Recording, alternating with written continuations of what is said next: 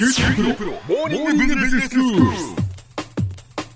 日の講師はグロービス経営大学院の福田明先生です。よろしくお願いしよろますしくお願いします。先生前回からはい。リーダーシップについてお話をしていただいています、まあ、リーダーシップって、まあ、今までのそのイメージと時代とともにやはりそのリーダーシップのあり方というのも変化してきていると。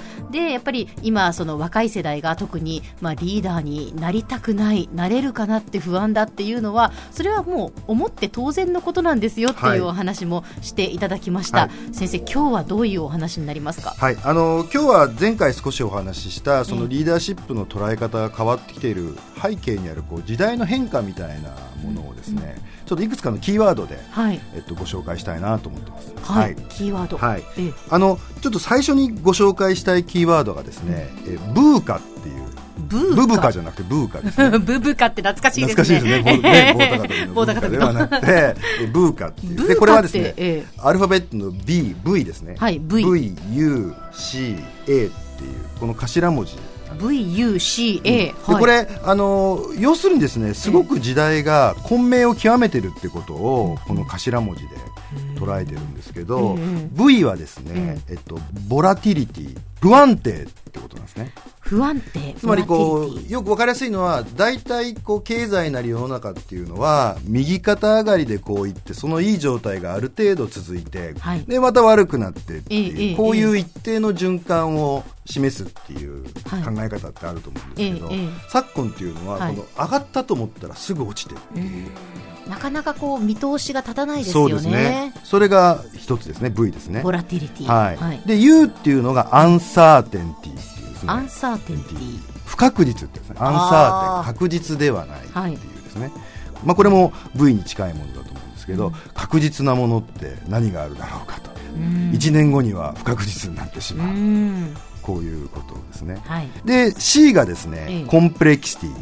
コンプレックスで複雑ですね、ああ複雑性がすごく高まっているグローバル化がこうどんどんどんどん進んでいくと、ええええ。あらゆることがこうつながってくるので、はいはい。今までこうある意味一次方程式とか二次方程式が分かれば問題って解けたものがええええ。3時4時ぐらいだね。なるほど。こういう方程式を解かなきゃいけなくなる。すごくやっぱり物事が複雑に絡み合っているっていうことですねです。えでもう一個はアンビギュイティっていうですね、はい。これもすみません。分かりにくい英語で恐縮。アアンビギュイティえはい。はい、あの詳しくはググってもらえれば出てくると思うんですけども、ええ。あのこれは、えっと曖昧さとか両義性っていうふうに。両義性両方に義がある。ああ、はい。でこれは、えっと、特に多様性っていうものが入ってくると思うんですけども、ええまあ、当然人との交流とかいろいろな方がこう交わるようになってくると、はい。正しいっていう判断基準は一つじゃないと。うんつまりとあるものの見方もある見方をすれば正しい、ええええ。ある見方をすれば違う。うん。まあ、こういうものによる社会の対立とか、いろんなものの対立ってあると思うんですよえね。えええこのいろんなものの見方っていうのをしないといけないっていう、うん。まあ、この頭文字ではい。もともと軍事の4から来てるんですけど、ええ。でこれ何を求めてるかっていうと、はい。単純に言うとこれによって、うん。えっと、リーダーシップが発揮しにくくなってるっていうことなんですね。つまり意思決定とか判断っていうのがうんうん。極めて難しいっていうして、はいはい。で私もあの実はコロンビアエグゼクティブスクールでこのキーワードを聞いたときにえどう伝えられたかっていうと昔、うん。ノットブーカの時代はですね、ええ。実は経験則だとか、はいはい。理屈でうん。8割ぐらいは見えてきたと。なるほど。ただこのブーカの時代っていうのは半分ぐらいになってるつまりはあ。46とか場合によったら37ぐらいでなるほど。正しさっていうのは分からなくなってきてるあ経験だけではもう語れないわけですね、で前回も申し上げましたけど、リーダーっていうのは一定の経験を積んだ中ではい。組織で上がっていく人なので、ええはい。その経験則が通じないとなると、うん。判断意思決定がものすごく難しくなってくるでその意思決定っていうのがうまくいかなかったり、うん。先送りしたりっていう状態が続くと当然ながらその組織なりの状態っていうのは芳しくない。そうですよね。ね。変化に適応しないといけない中で何もしないという状態はいになる、はいそうすると、うん。リーダーに対する信頼性っていうのが次第に失われていくですね。でこれが、まあ、企業ももちろんですけれども、国あるいは公益機関、ええ。あらゆるところでこのリーダーシップの問題っていうのが強くなって一つの理由ですよね。はいはい。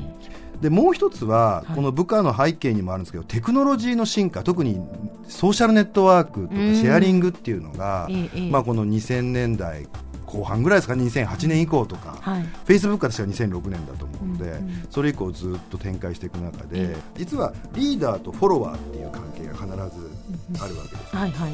実はリーダーの力が下がっていく中でフォロワーの力っていうのがものすごく強くなる企業の一連のいろんな問題とかっていうのも、まあ、内部の方の声から上がってくるっていうことも多いわけですけども、はいはい。実はフォロワーといっても特定のフォロワーじゃなくて、ん。組織にいる全員がそういう声を上げて、うん。ねえっと、何か影響力を発揮できる時代になっているええっていうこともすごく大きいですね。そうですね、誰もが発信できる誰もが感じたことを発信できるし、えええ。それをまた評価される、うん。いろんな人が誰にもとらわれず自分の感覚で評価するっていう中でその場の流れとかはい。声っていうのが形成される、うん。でそういうものを無視できなくうんうん。なっているし、確かに。むしろそれが一つの正しい見解。さっきのアンビュギーティってはい。両義性って話ではないですけど、そういうものが表に出るようになってくるまあ実はリーダーが強くてフォロワーが弱いっていう関係性も逆に変わってきてるんじゃないかと、そうですね。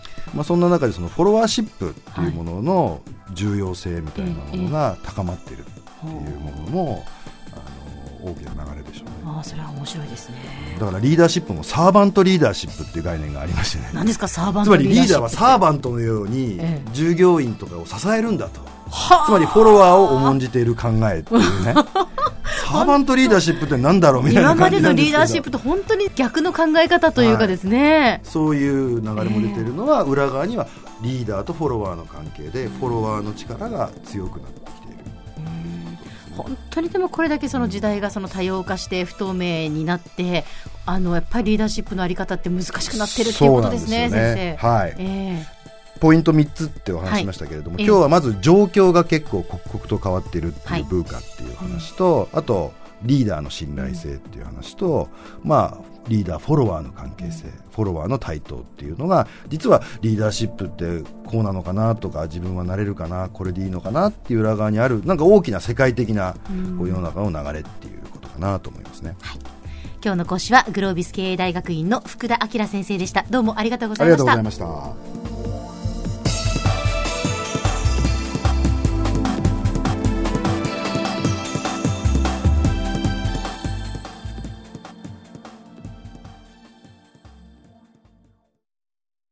QT プロは通信ネットワーク、セキュリティ、クラウドなど QT ネットがお届けする ICT サービスです。